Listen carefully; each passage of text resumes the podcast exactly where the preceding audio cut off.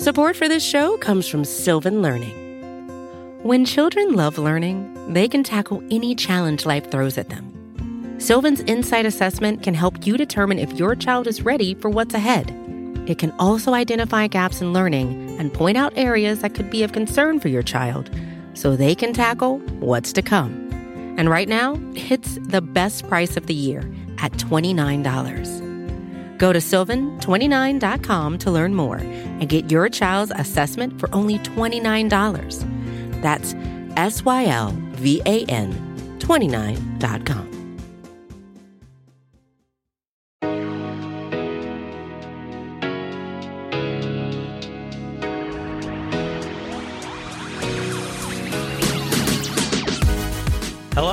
happy Saturday. Welcome back into the Arrowhead Pride Best of the Week podcast. I'm host and audio producer of the Arrowhead Pride Podcast Network, Steven Serta.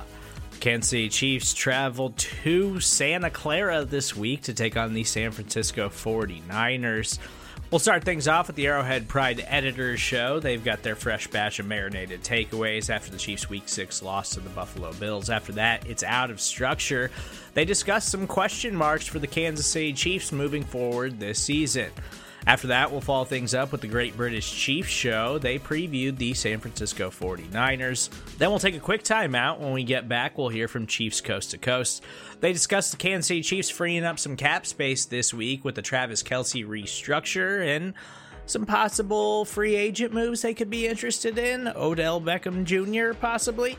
After that, we'll finish things up with Show and BK. Brandon Kiley was out this week, so it was just myself and Ron the Show Hughley. We discuss what the Chiefs have to do on Sunday when they have the ball to come away with a victory against the 49ers. That's all coming up on today's Arrowhead Pride Best of the Week. Back here on the Arrowhead Pride Editors Show. The music still slaps even after the Chiefs lose a game 24 to 20 to the Buffalo Bills. It's now time for our world famous marinated takeaways. And these are a little tougher to talk about when the Chiefs are not able to come away with the victory, John. But as usual, it is an, an age versus beauty type deal, especially for today. And so we're going to let you take over first. What is your first marinated takeaway from this game? Well, I, one thing that I liked about this game, um, I mean, I totally didn't expect it. I was expecting, you know, both teams to score 30 plus points. Uh, unlike Tony Romo, I did not see a defensive battle coming and um, uh, and I I was encouraged by the fact that the Chiefs actually held the Bills to so few points, and um, and didn't give up more than seventeen until what like a minute and a half, minute and twenty seconds left in the game or something. Um, I think if you had asked almost any Chiefs fan um, you know, would would the defense allowing 24 points to Buffalo be enough? They would have said, "Well, yeah, duh." So I, I found that encouraging. The problem, of course, is the Buffalo defense was also better than it was yeah. last year, and it, and it and it turned into a, a, a problem for the Chiefs. Uh, Von Miller was everything he was advertised to be, and I also think that he was um, very motivated. What was he? 0 and 5 against Mahomes, I think, going into this game. And I, I think he felt like he had a lot to prove. And that's a that's a that's a, a really good player with a really big motivation. He's a, a situation like that, he's going to be a problem. And uh, but but still, uh, I found that to be an encouraging thing from the game that there's actual concrete evidence that the defense, despite the problems that it has and the young players that were out there, et cetera, did a pretty good job in the big picture. Yeah, Von Miller was an addition that like it, the Bills didn't need it necessarily. It was a luxury addition. The Bills were already the class of the AFC mm-hmm. East. Yeah, it wasn't to win a division. Von Miller, after the game, he had two quarterback hits, two sacks, and after the game, a longtime Bronco, and the Chiefs have been killing the Broncos now for 5 mm-hmm. six years, years running. He said, "A lot of times I come here and I'm I'm not in here smiling. Tonight I'm smiling, and it, it's it's motivating for him, and, and I think it was motivating for him not only just because he's lost so much at Arrowhead Stadium, but just the idea that they brought Von in to beat the Chiefs they bought in, brought him in to win the conference. That getting pressure on Allen that the Chiefs are not doing maybe with with three or four guys. They want to be able to do in Buffalo, and that's why they brought Von Miller to the team. And last night it got them the win that they were looking for. Now we'll see if these two teams meet up again, if that, if that can happen again. Last year, let's not forget the Bills did win in the regular season, and the Chiefs got them in the playoffs, which mm-hmm. is what you would take right. 100 out of 100 times. But let's make it clear: Von Miller was brought in to beat the Chiefs, not the Patriots, the Jets, or the Dolphins in their own division. They they feel comfortable winning their division with, with their quarterback and their defense. So, hey, uh, one for one on the move. You got to tip your cap in that sense, and and I'd agree with you. I think that's a, a good point, John. My first marinated takeaway here used to have a a a high school girlfriend, and uh, you know, back in the day, it's been a while since I've been in high school.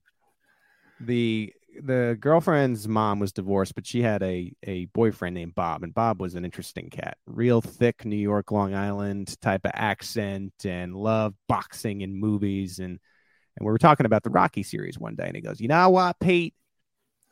Not every prequel needs a sequel." Rocky one was odd. Rocky two and them after, they were all for money. What does that mean? Yeah, not every prequel needs a sequel. Not that we are not going to get more Chiefs Bills games, but just the idea that every single game might live up to the 13 second game is just it's it's unrealistic and i think we learned that the, the hard way last night and i'm i'm trying to take the fandom out of it in a sense john like let's pretend no we don't care about the chiefs or the bills and we're just fans of, of football that game stunk it was sloppy. It was not a ton of scoring. It was uh, mundane at times. It was boring.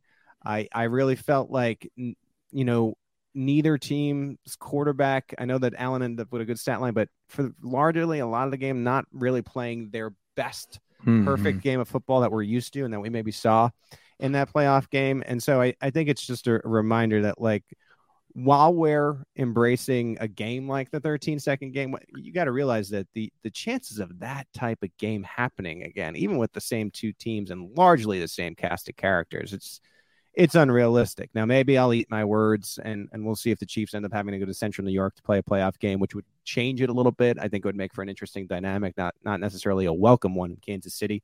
Long time to go to see if that'll even be a possibility. But I, I think it crappy game, a crummy game like this gives you more pre- appreciation for the 13 second game. And I'm not even saying that because the Chiefs won. It just was a much more memorable and fun game of a mm-hmm. lifetime. And I and I think you appreciate that when you get the same guys back and you know the game wasn't wasn't as good. It's just something I had been thinking about this morning. Well, and of course, part of the attraction of the 13 second game was how many points were scored in that two minute period, right. which I calculated the other day it was 25 points. It's nuts. In the last uh, two minutes and five seconds of regulation, or no, it was 155, I think. So it was under two minutes. Mm-hmm. So, you know, that's a lot of scoring in a very short period of time. And I agree with you, Pete, that you're not likely to see that again in, you know, in a series between two teams but it happened again yesterday. It just wasn't fraught with so much uh, emotion as it was uh, back in the playoffs. The Chiefs got the ball with 12 seconds left in the first half and scored a field goal.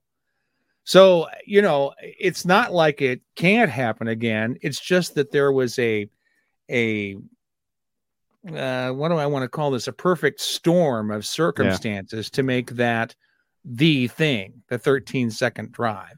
That you know, you know th- and that may be hard to ever see anything like that again. I, I'm I'm with you. I just felt like yesterday, for all the hype, a little bit of a snooze fest. yeah, you know, like, it was yeah, just a little was. boring. You know, I just I don't know. I, I yeah, that's just how I came away from it. No, well, um, you're right about that. They had the, that playoff game was a lot more exciting than Sunday's game was. There's no question about that. All right, John, continue on. Um, okay, well, I'd like to talk a little bit more about the running game. I mean, we kind of covered this here with with Andy's mm-hmm. remarks, but um, it's such a such a frustrating topic, I think, for a lot of fans especially fans of the Chiefs who maybe grew up watching Marty Schottenheimer's team. And, you know, if we just had a, a good quarterback who could throw downfield in those days, it's, you know, if you could So marry, you're interested in seeing Pat with the Nigerian nightmare. is what you're right, right, exactly. I mean, it's because that was the problem, and and in fact, you know, uh, Marty brought in uh, Paul Hackett, you know, to install the West Coast offense and get chunks of yardage, as Hmm. Marty put it, and it just never worked, even with bringing in.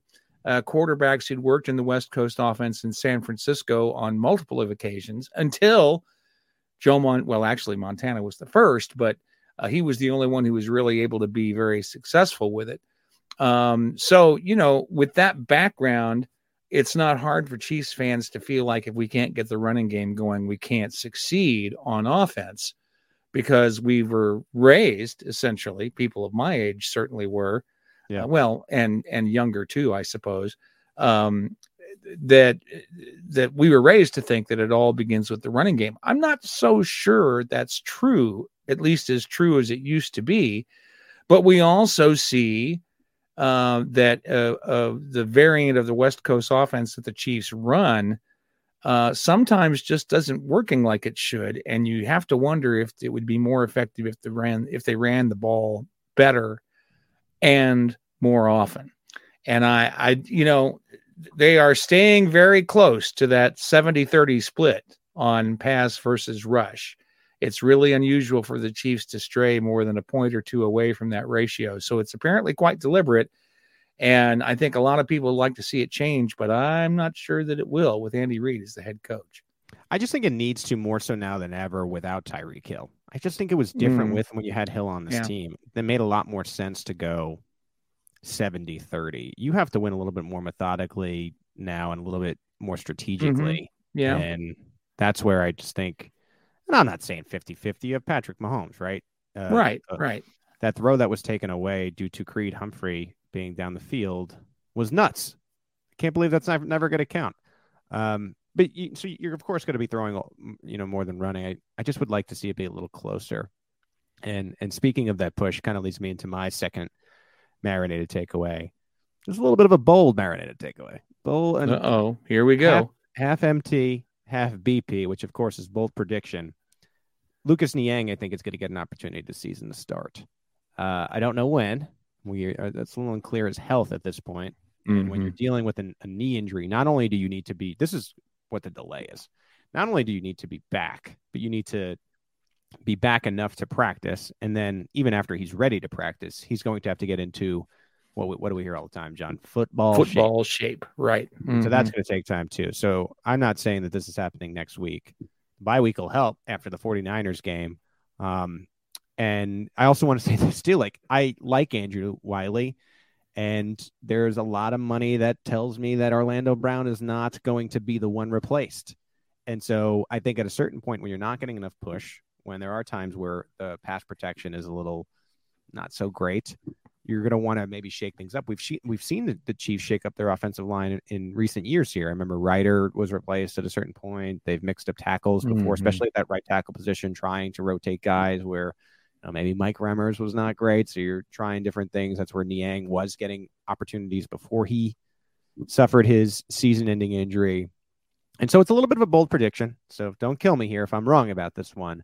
But I just think the way things are going with this line, at a certain point, maybe you do see a replacement. And if Niang is not ready, or let's say for argument's sake, never ready enough this season, which sometimes that happens as well, especially when you're you're dealing with uh, knee issues.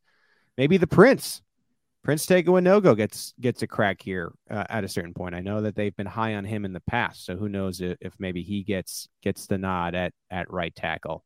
Uh, I think when your tackles are not playing well, it it it really hurts the rest of your line. The Chiefs have an elite interior; they have an elite quarterback, and these tackles playing a little bit poorly at times is, is hurting those two areas where you you are really strong and and it and it's a it's a shame i think in a sense and i, I wonder if the chiefs do something about it eventually Well, you might be right. Yeah, I you know, Niang has missed so much time in his NFL career. Uh, first with the opt out in the COVID year, and then with this injury.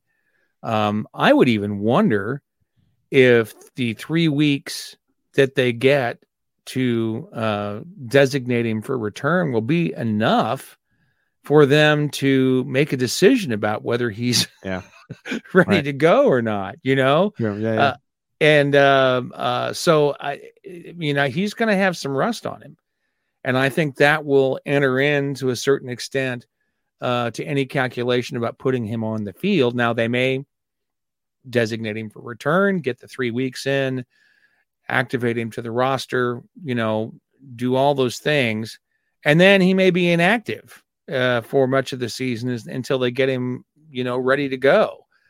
I mean, what if what if he plays the last two weeks of the season and into the playoffs and makes a difference? Well, while we're at our question marks, um, there's somebody that has not been a question mark for me much this year at all.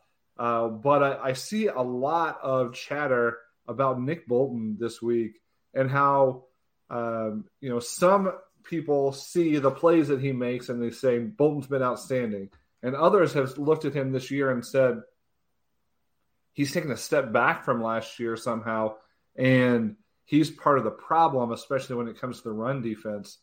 Where do you stand on Bolton, or what have you seen from him so far? Uh, do you have questions about him?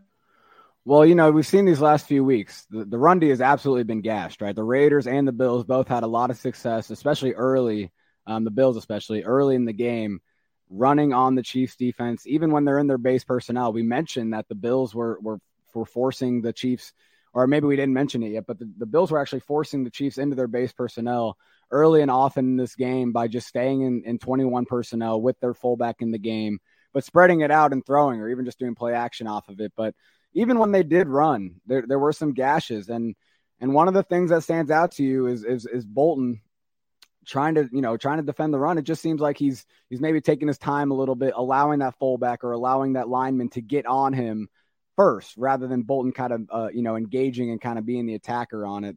And it has led to to maybe some some some runs uh, going a little further than than we'd like to see. You know, and, and that's just something where you know, I, I do think there is something to maybe Willie Gay not being in this, not being next to him might might lower his ceiling as a run defender, right? I think when you have a disruptor like Willie Gay next to you, it really makes it easy to be the cleanup guy. And Bolton's the perfect cleanup guy, right? He makes he, he doesn't miss tackles. He, he's a tackling machine. But I, you know, there there are definitely some things where if you want to point to the run defense not looking as good the last couple weeks, it does seem like Bolton's maybe been a little a little less uh, aggressive, a little less attacking right off the snap towards the line of scrimmage, and maybe that's part of the game plan. I'm not sure, but but it but it is on the film a little bit. Um, and and and the fact is he's doing that while still making plays. But I think that is what people are, are pointing to, Stags, and, and and I've seen it a little bit as well. You know, it's one of those things where a guy certainly has his limitations, but you try to draw trends in a season that's only six games deep so far and, you know, prior to the Raiders game, we were talking about how this run defense was off the charts. Like yeah. they were completely dominant. Obviously, Tampa Bay didn't even try to run the ball. But before that, even before that, they had a couple of games where they were really, really good against the run. So, was Bolton the reason that they were good against the run, and now the reason that they're bad against the run, um, or are there are there other factors in there? To me, a lot of the run issues this week, uh, at least on the the broadcast, was uh, was tackling. There was a lot of uh, opportunities to bring a guy down, and it and it just didn't happen. And that was a little bit of an issue, I think, last week uh, against the Raiders as well.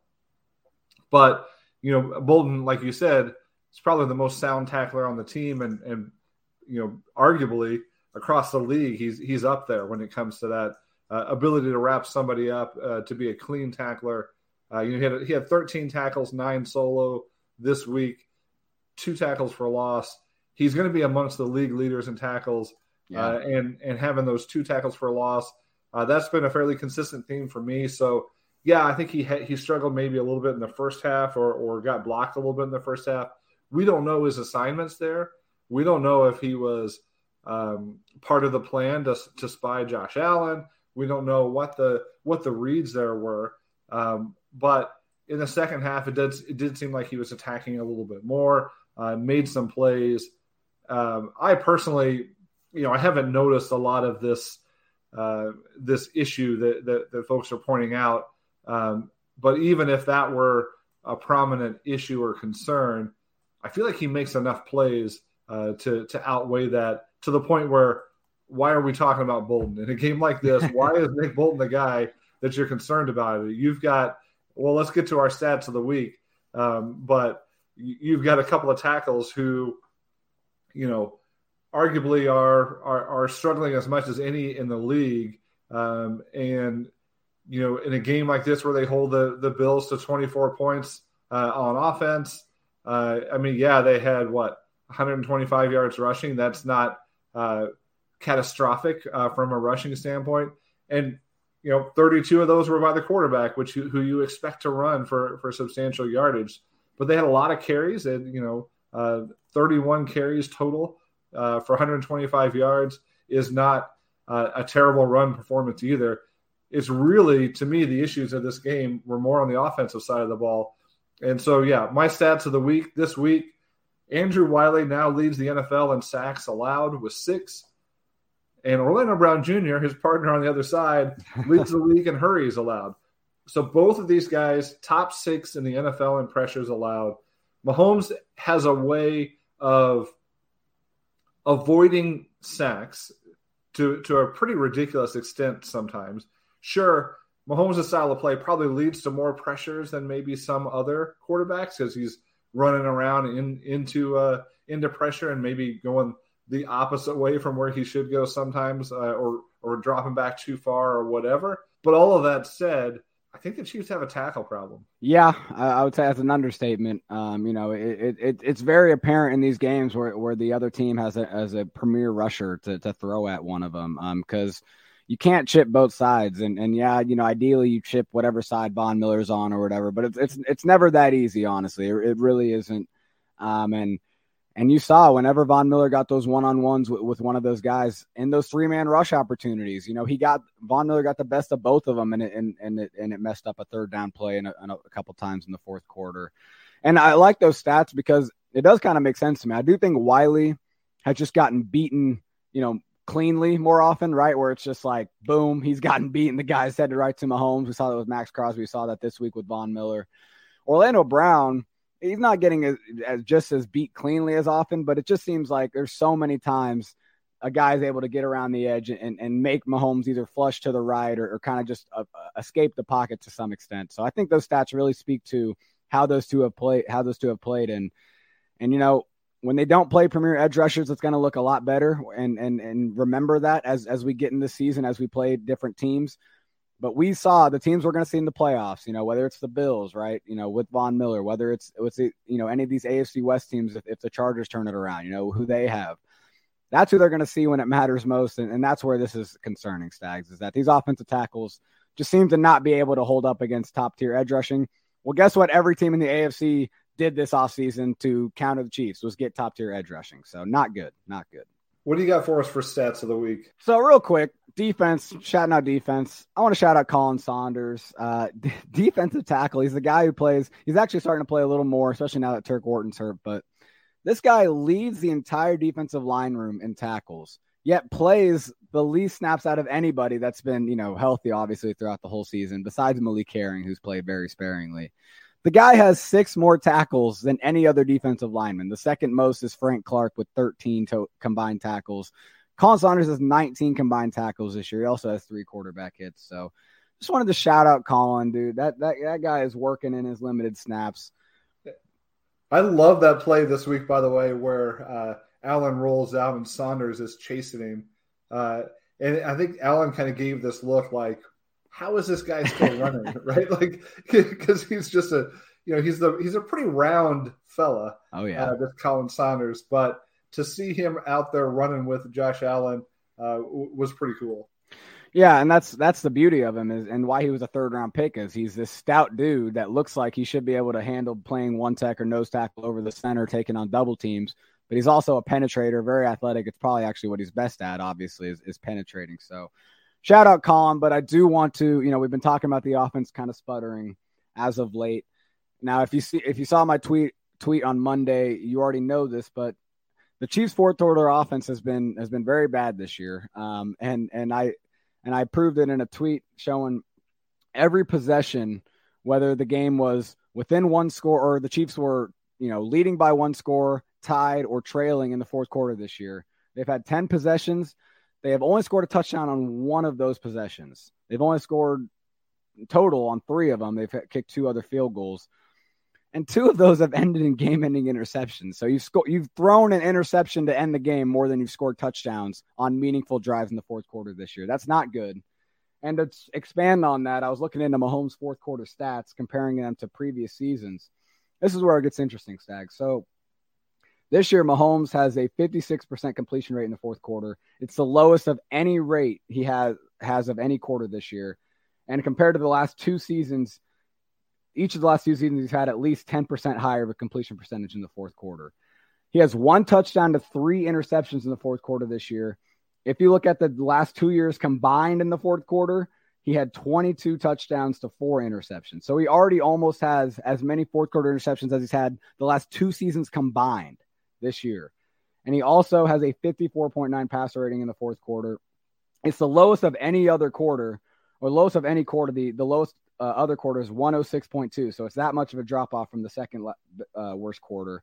And the last two seasons in the fourth quarter, he's had at least 115 passer rating, which is the best of any quarter th- both those years. So it's it's something that I test. We already know. We already knew as, about Mahomes, but he always seemed to have played his best in the fourth quarter in those situations.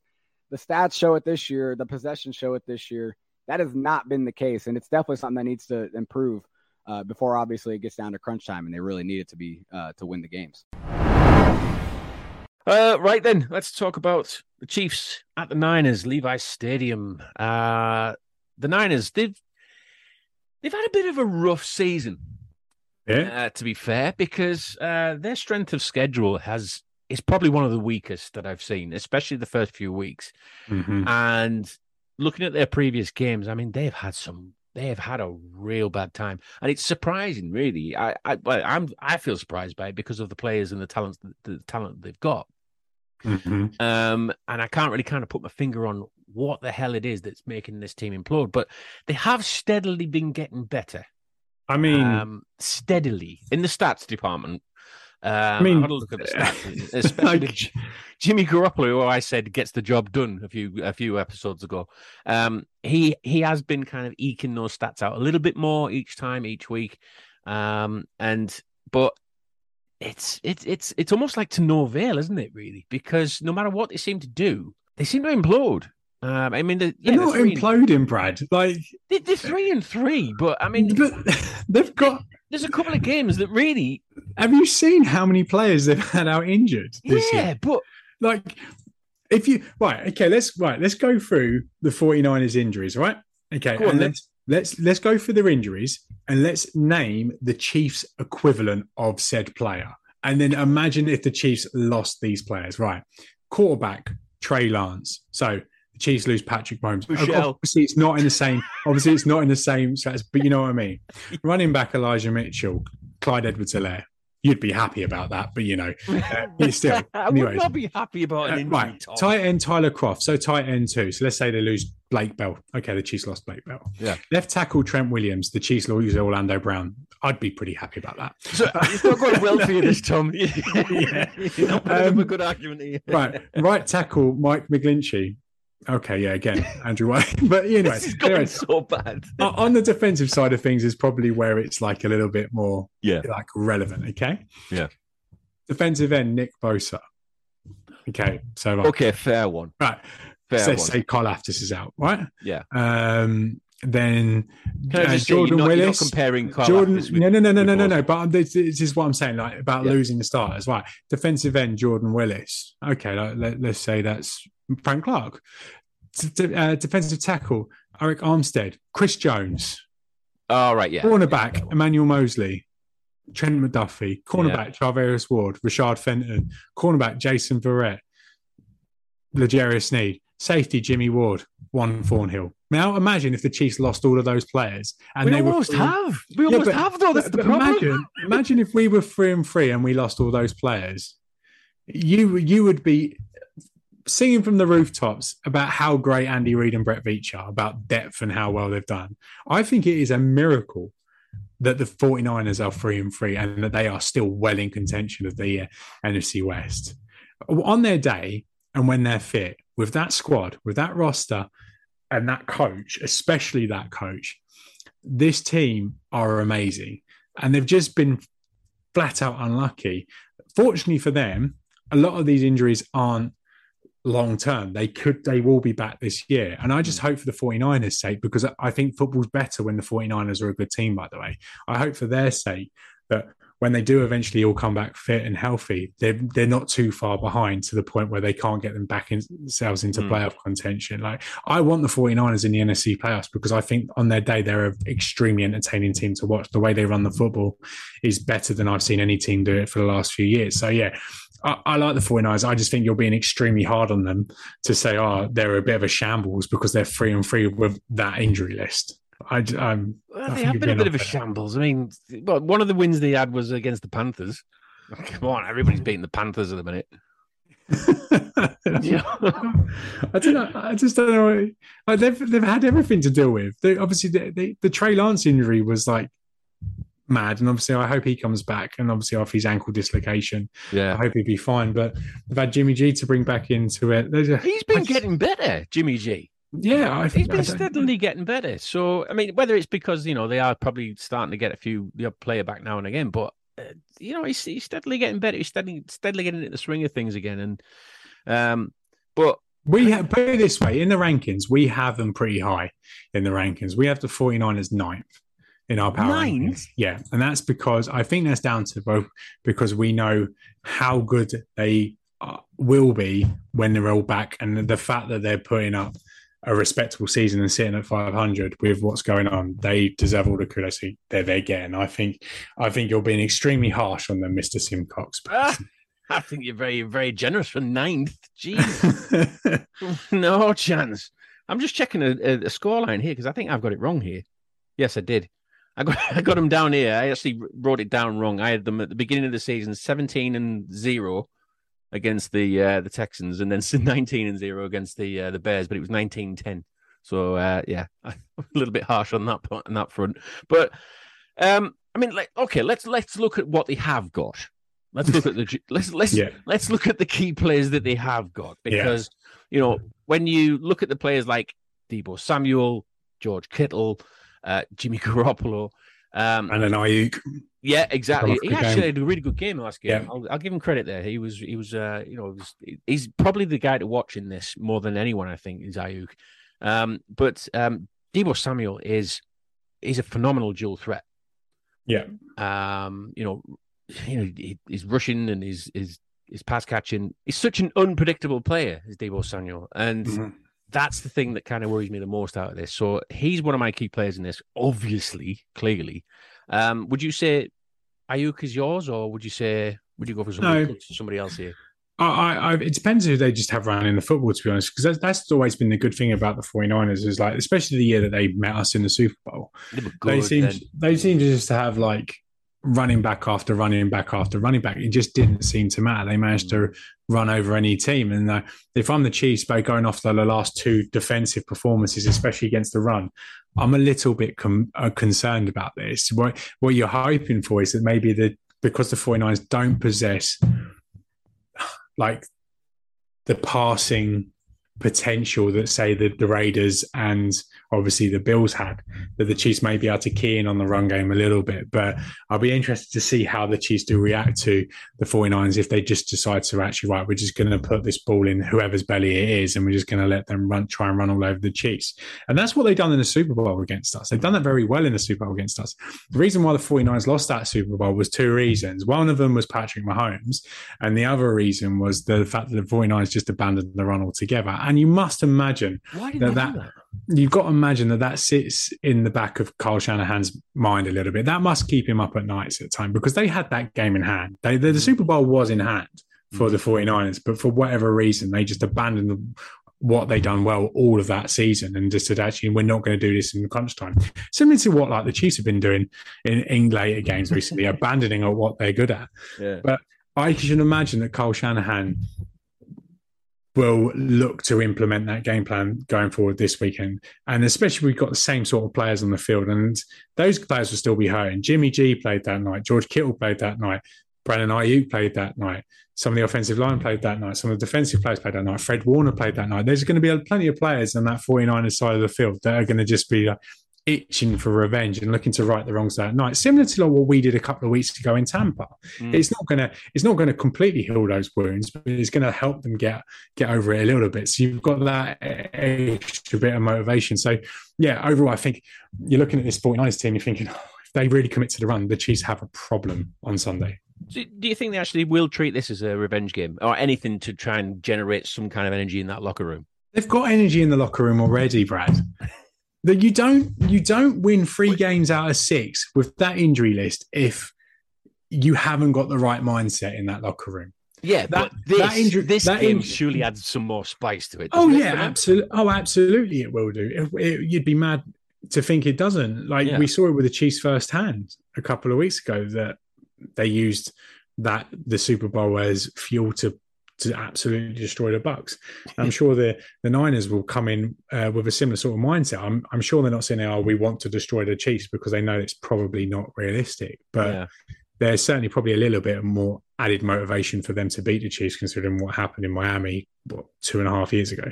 Do the 49ers have enough in their in their pass rush here to actually really kind of upset the Chiefs in this game? Is this something that we should really be concerned about in this, especially against a weakened defense in the 49ers? It depends if Nick Bosa plays or not, doesn't it? Let's he, be honest. Is he actually?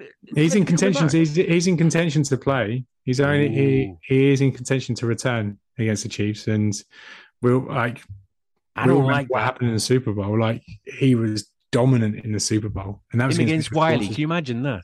yeah. Oh. Men against boys. Yeah. it really was. Um, like against the, the Falcons, the 49ers only got two sacks, but yeah. it was hard for them to get sacks because the Falcons just weren't throwing the football. The Falcons threw the football 14 times and they, they, ran the ball 40 times. So there was a clear plan from the 49 uh, from the Falcons that all they were interested in doing was running the ball down the uh, the 49ers throat. And we're sitting here saying, "Oh, we kind of want the Chiefs to establish the run a little bit. Maybe they sh- maybe this is a game for them to do it to try and get some rhythm again. Like we've seen that they can commit to a run for quite a quite a substantial amount of time before in games, but mm. it happens few and far between. Like the, the I'm just looking at these running attempts for for the Falcons, like two of their running backs had 15 or more running attempts. Like, can you imagine that? Like seeing Andy Reid just calling up 16 runs for Clyde and 15 runs for Isaiah Pacheco on, on Sunday. It, boys. Just keep running. Yeah, I just, I just, I can't see it. Mariota had six running attempts himself. Like, yeah. I personally don't want to give Fred Warner any opportunity to to hit Patrick Mahomes for a running attempt. But um, yeah, especially I, with his history with him. Yeah, yeah, yeah. yeah. Um, I, I, I, I, don't know. The, the, I think the 49ers defense will get home because to sit here and say that they is like kind of arrogant considering how badly Orlando Brown and Orlando, oh, uh, Andrew Wylie played on Sunday. But then yeah. you can look at it from the other side and go, actually, maybe they're going to have a bounce back game. Maybe Andy Heck and Andy Reid's going to be on their case that much that they turn into some protection gods on like on Sunday. I, I don't know, but if Nick Bosa plays, I, I worry. I do worry because yeah. we've seen firsthand what that guy can do to Chiefs right tackles and how he can spook Mahomes a little bit. So yeah, I, am kind of hoping that Nick Bosa sits out another week personally. Yeah, well, yeah, I would as well because uh, we both saw it uh, at the Super Bowl. And, and, just while we're on this, you've got a lovely picture behind you there of uh, me and you at the Super Bowl, there, mate. That's lovely. That's okay. That's memories. that that picture is actually in my cabinet. It's the only picture I've got of you in my cabinet. I've got a, I've got the same picture in my office as well. Oh yeah. Oh, yeah. that's sweet. Yeah. yeah. Uh, I was going to say I've got it next to my bed and I look at you every night before I go to sleep, but you know. Well, yeah. I mean, I would admit that as well. anyway, I might I might replace the picture of my kids in my wallet of me and you in the Super Bowl. Who's that? That's my boyfriend. this was our wedding. My life partner. yeah.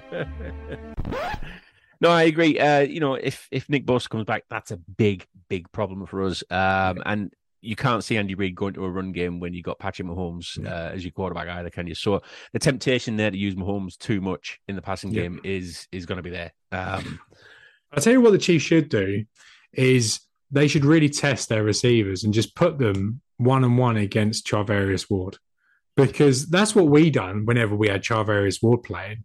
We always Yeah. says, "I say, yeah, go Charvarius Ward. Go, they go and cover Jamar Chase one on one. See how you get on with that." Like, may, maybe that's what we should do to to Travarius Ward. Let, let, let, that be like the measuring stick of our receivers. Like, if you got MVS and you put him up against Travarius Ward, and I like Travarius Ward, he's a very good servant for the Chiefs, but we all know that he struggled in one on one coverage against very good receivers. Well, let's see how good our receivers are. Go on, MVS. You had a rubbish game against the Bills. Oh, he did. Go, go, go play one on one against Charvarius Ward and see how you get on against him. And if he comes away with it empty handed, you might as well just bench him and start playing Sky more and more often.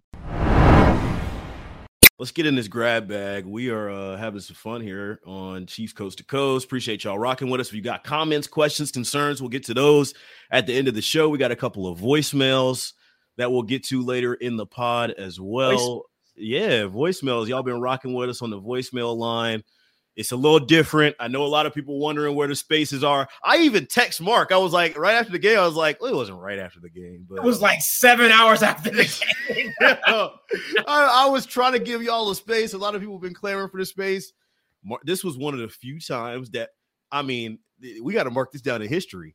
Mark Gunnels could not go into space. He was preoccupied. That's crazy, man. It was like 11 o'clock at night. It was like one o'clock your time. I, I got to look back. I don't know if it was that late, but it, it- you know, I have, I have a responsibility. I have duties for for for KSHB 41 that I have to perform, and then by the time I finally get home and you know get in the mode where I want to do a space, it, it was a little late. Well, I figured you were on the West Coast, you know.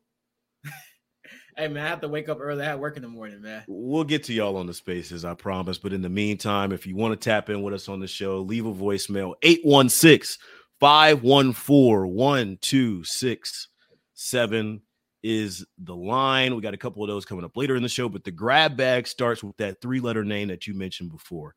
And this is it's, it's about that time in the year, right? The weather's turning, the leaves are changing, and Odell Beckham is looking for a new home. And allegedly, the Kansas City Chiefs are high on his list. If you can't tell, I'm pretty giddy right oh now. Oh my gosh. You know, I love these skill position players. I love these receivers. You know, I'm all for giving Mahomes as many weapons as possible. Go get OBJ. Hashtag OBJ to KC. Make it happen. Look, any chance you get to improve this team and any chance you get to make Mahomes happy, you do it. OBJ, I mean, he's coming off the ACL. I get it but he's going to be very cheap. He shouldn't cost that much. You're only going to have him for maybe six to eight games, uh, maybe a little bit more, including the, including the playoffs. I think you make it happen. He's been flirting on Twitter. People have been saying Bills or Chiefs. He's responding. Did you see the other- emoji thing today? He like tweeted Yeah, like the emoji. it's cryptic tweet season. Oh, I hate think it. Make it happen, man, because he adds an- another dimension to this offense. He's a guy that can take the ball and he gets a lot of YAC, right? He's not Tyreek Hill. Nobody's Tyreek Hill, but he does bring kind of that type of element to your offense, considering he's still going to be that same guy. Look what he did for the Rams last year. He took their offense to a totally different level, and they already had Cooper Kupp. We already have Travis Kelce. So Kelce's going to be the possession guy in the middle of the field. OBJ is capable of taking it over the top, taking the top off the defense. And I think for him, it makes perfect sense because you come to a team where you're looking as OBJ, in his mind, he's like, I'll be the best receiver in this receiving room. Now, will that be true? I'm not sure, but in his mind, I'm sure he's thinking that. You go to Buffalo, you're clearly behind Stefon Diggs. And even Gabe Davis may have an argument because he's been looking really good. So if you come here, you got Travis Kelce, and you have the offensive mind and Andy Reid, right? I think that's very enticing. And then obviously playing with Patrick Mahomes. So I think it makes a lot of sense for him to come to Kansas City. I never thought it was possible until lately because we talked about this earlier in the season. We were Yeah, like, training camp, it felt like we Yeah, were like, OBJ oh, not the door open. He's not going to be on Westport. He's not going to be at L House. He's not going to be on the Plaza. But now I think it's a real chance because the Rams are a complete mess. Why would he want to return back to that? And who knows what the record's going to be at that point? And I will say this: rumors are saying that they lowballed him. They haven't gave their last offer yet. He's not going to return until mid-November, late November. Guess who the Chiefs play on November 27th? Who's that, The Mark? LA Rams. Perfect story. I don't have much to add to it. I'll add this from Aaron Wilson on Twitter. Chiefs regarded as a strong contender for veteran free agent wide receiver Odell Beckham Jr. per league sources. As he contemplates options, continues to make steady progress in his recovery from a torn ACL. Potential connection between OBJ and Patrick Mahomes is intriguing. It's like Groundhog's Day around Kansas City. We had this exact same conversation around this exact same time or a little bit later last year. Kansas City's wide receiver options were good, but could they be better? Odell was flirting. Odell was talking to all the top teams. And Kansas City's always seemingly in the mix. When you have 15 as your quarterback and Travis Kelce out there as well, and you've got the championship pedigree and the mind of Andy Reid, as you mentioned, you're always going to be in that mix for top free agents, veteran free agents. We know what this is. This is a six week deal. This is an eight week deal. This is a come for the playoffs. This is get healthy and play your role. We'll simplify the offense down for you to be able to come in and contribute. But my two pushbacks are at what cost? Do you cut Sky Moore's production? Do you cut Sky Moore's confidence in him building up back into his role in his offense by bringing in an Odell Be- Odell Beckham? Do you signal to, to Mecole Hardman that you know maybe this isn't a long term home for you? That we're still trying to figure out who can fill the production of that role in that offense. Uh, it's it's going to be interesting to say, and this is all kicked off by Kelce restructuring, and he's been killing the podcast game too, man. That that that show, the clips are everywhere. He uh he, he knows what he's doing, and um kudos to him for restructuring that deal. I think it was like three and a half mil or something like that. And he mentioned that hey, something's in the air. If it's not OBJ, it's somebody. Uh, Brett Veach is working. And yeah, I got more to add to this. Yeah, like you said, the easy answer is Mecole Hardman, right? There's no reason at this point, we're what year four? This is year four for Hardman. Contract we're year. still- we're still having these kind of communication issues with Mahomes and maybe running the wrong routes and not being at the right spot at the right time. Why are we still having that? And in his limited opportunities, Sky Moore is making the most of it. He had a nice catch on Sunday for about 20 yards. I, I think the easy answer would be Mecole because after this year, I truly believe that they're going to let him walk and they're going to cut ties. So they don't have to feel obligated to him moving forward or even this year because they in their mind I'm I'm imagining that he's going to be gone after this season. I think the priority would be to resign Juju out of those two guys we have to pick one. And not to mention, think about this. The last two guys that the Chiefs got that said no the first time ended up being a Chief. Remember Melvin Ingram? And had Juju. Yeah. And Juju. It's hard to say no to Andy Reid and Patrick Mahomes twice. So keep that in mind. All right, we do uh, we do this every week um, when the Chiefs have the ball. And look, I know there are going to be some people who don't want to hear this, and I'm sure this is going to be clipped as a video, and I don't care. Now there are going to be some who, oh, shut up, Joe. What are you talking about? Listen, when the Chiefs get the ball, and this is something that I would like to see improved moving forward, they've got to find a way to get Mecole Hardman more involved. I know some people don't want to hear this. long drawn out pause there for I just- dramatic effect. it was. I don't want you to keep it dramatic. Is Mecole Hardman.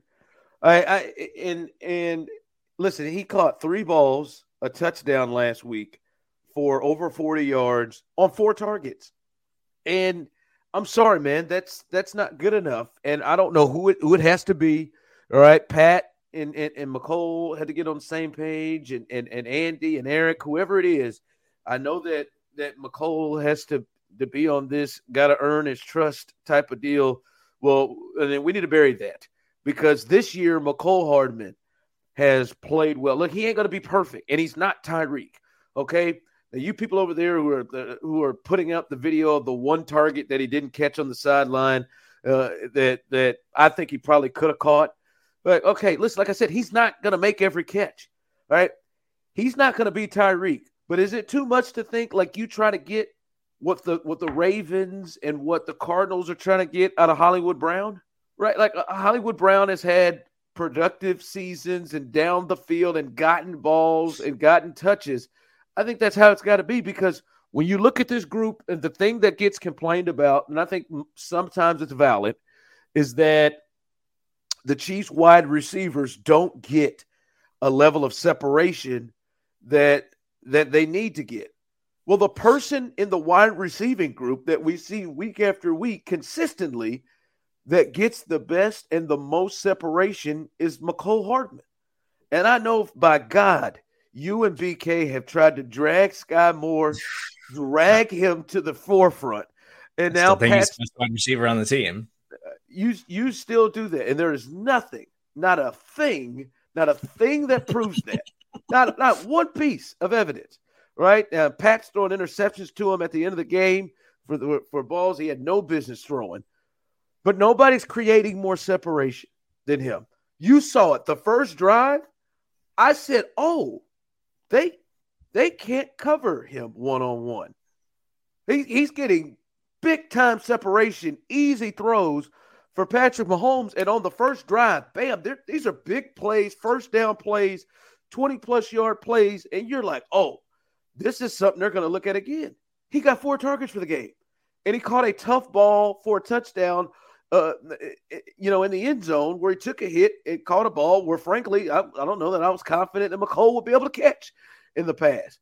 He has earned this year the right to be trusted and targeted more. And to be honest, for this team, it's what they need to do. Nobody like Juju, God bless his soul. He made a big play and bounced off people, but Juju is not creating the level of separation that he is. He's been in, in him and Pat, and I've said this on this podcast. Something's off on them down the field, and I'm sure a hundred percent of the time it's Mecole. A hundred percent. You know, even though there was one time he was butt naked against the Bucks, streaking down the middle of the field, but he didn't make himself. He didn't have a neon sign up loud enough for for him to go, so he threw it to Justin Watson. But whatever it is, they've got to feature him more because he is getting separation, and they are missing out on big plays. And I know some people don't want to hear it. And I know people want to go with MVS and Sky Moore, but right now he's got to get more than four targets in a game. I don't really know what else myself and Brandon Kiley can do on this podcast to give Mecole Hardman credit. We've already done it multiple times this season.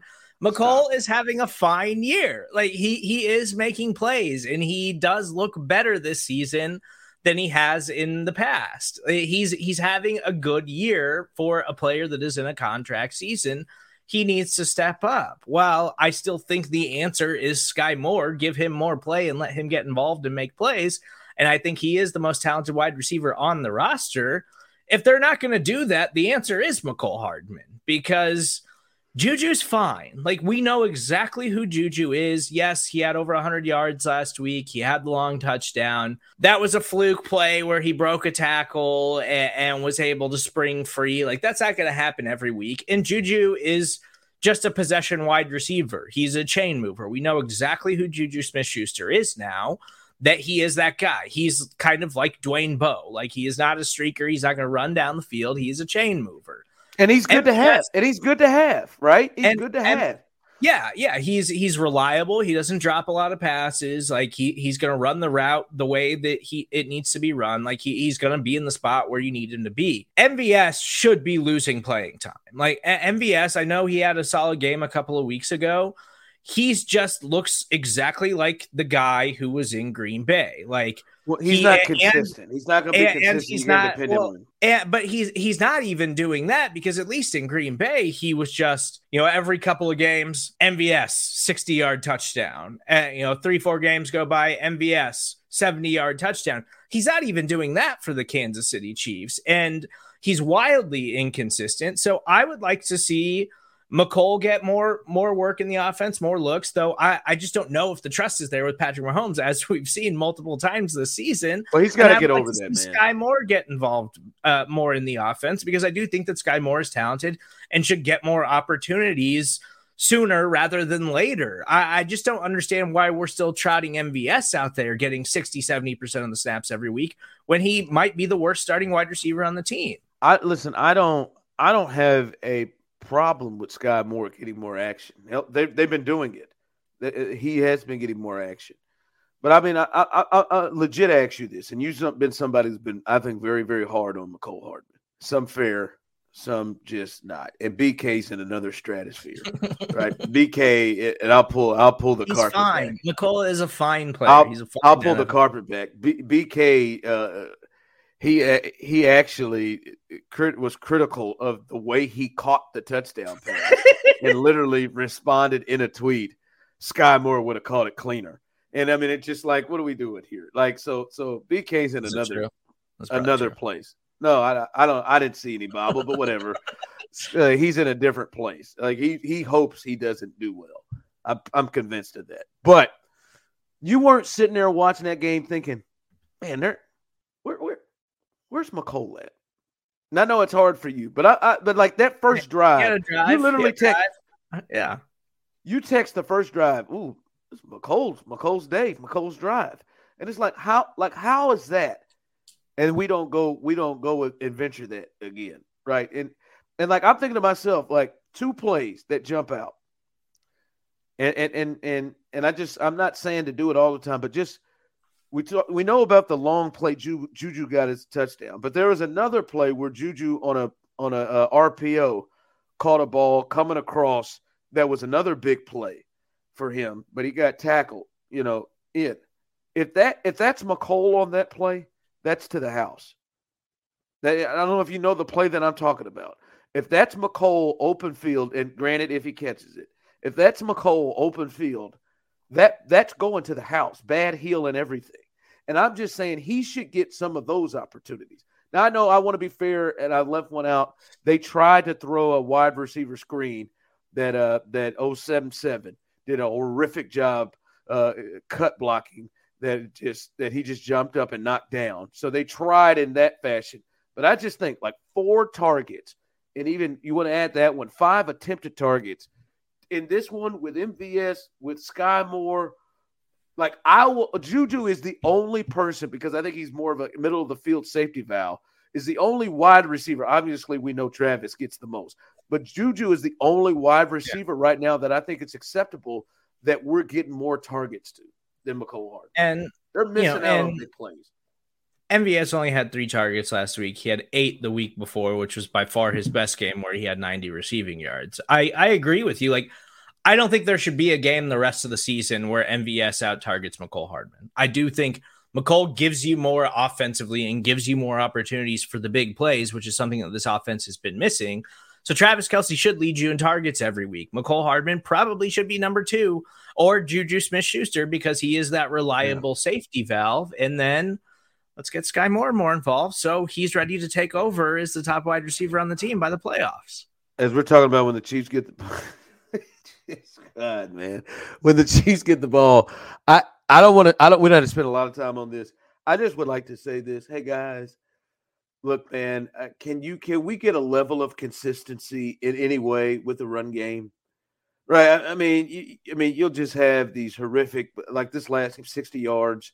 Like, come on. I mean, it was just like I listen. I, I'm not expecting you to come out and do what you did to Tampa.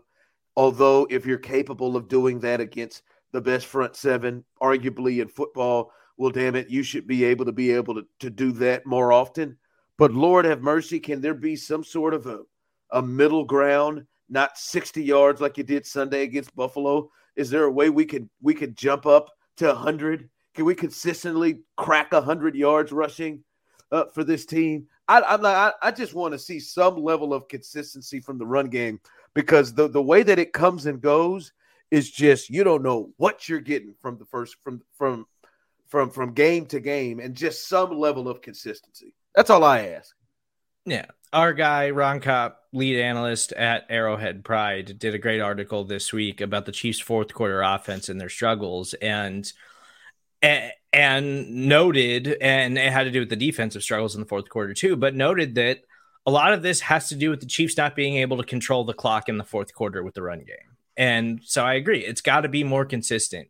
You got to find ways to utilize this offensive line where we know the tackles are a problem, but the interior of the offensive line is the best part of your offensive line. And we see the holes that this offensive line is opening up for these running backs when they're getting opportunities to make big plays. We just have to see more of it. We have to be more consistent with it. And the Chiefs need to con- try to, to control the uh, clock a little bit more. I know they've been going on longer drives, but let's just see it more consistently and stop using Jerick McKinnon in short yardage situations. Uh, that that is that is the most annoying thing that happens on the field every week. that is that is that is so annoying. He is hell bent, and I don't know who the he is. I'm sure with Chiefs fans, many of you, since it's bad, it's got to be Eric.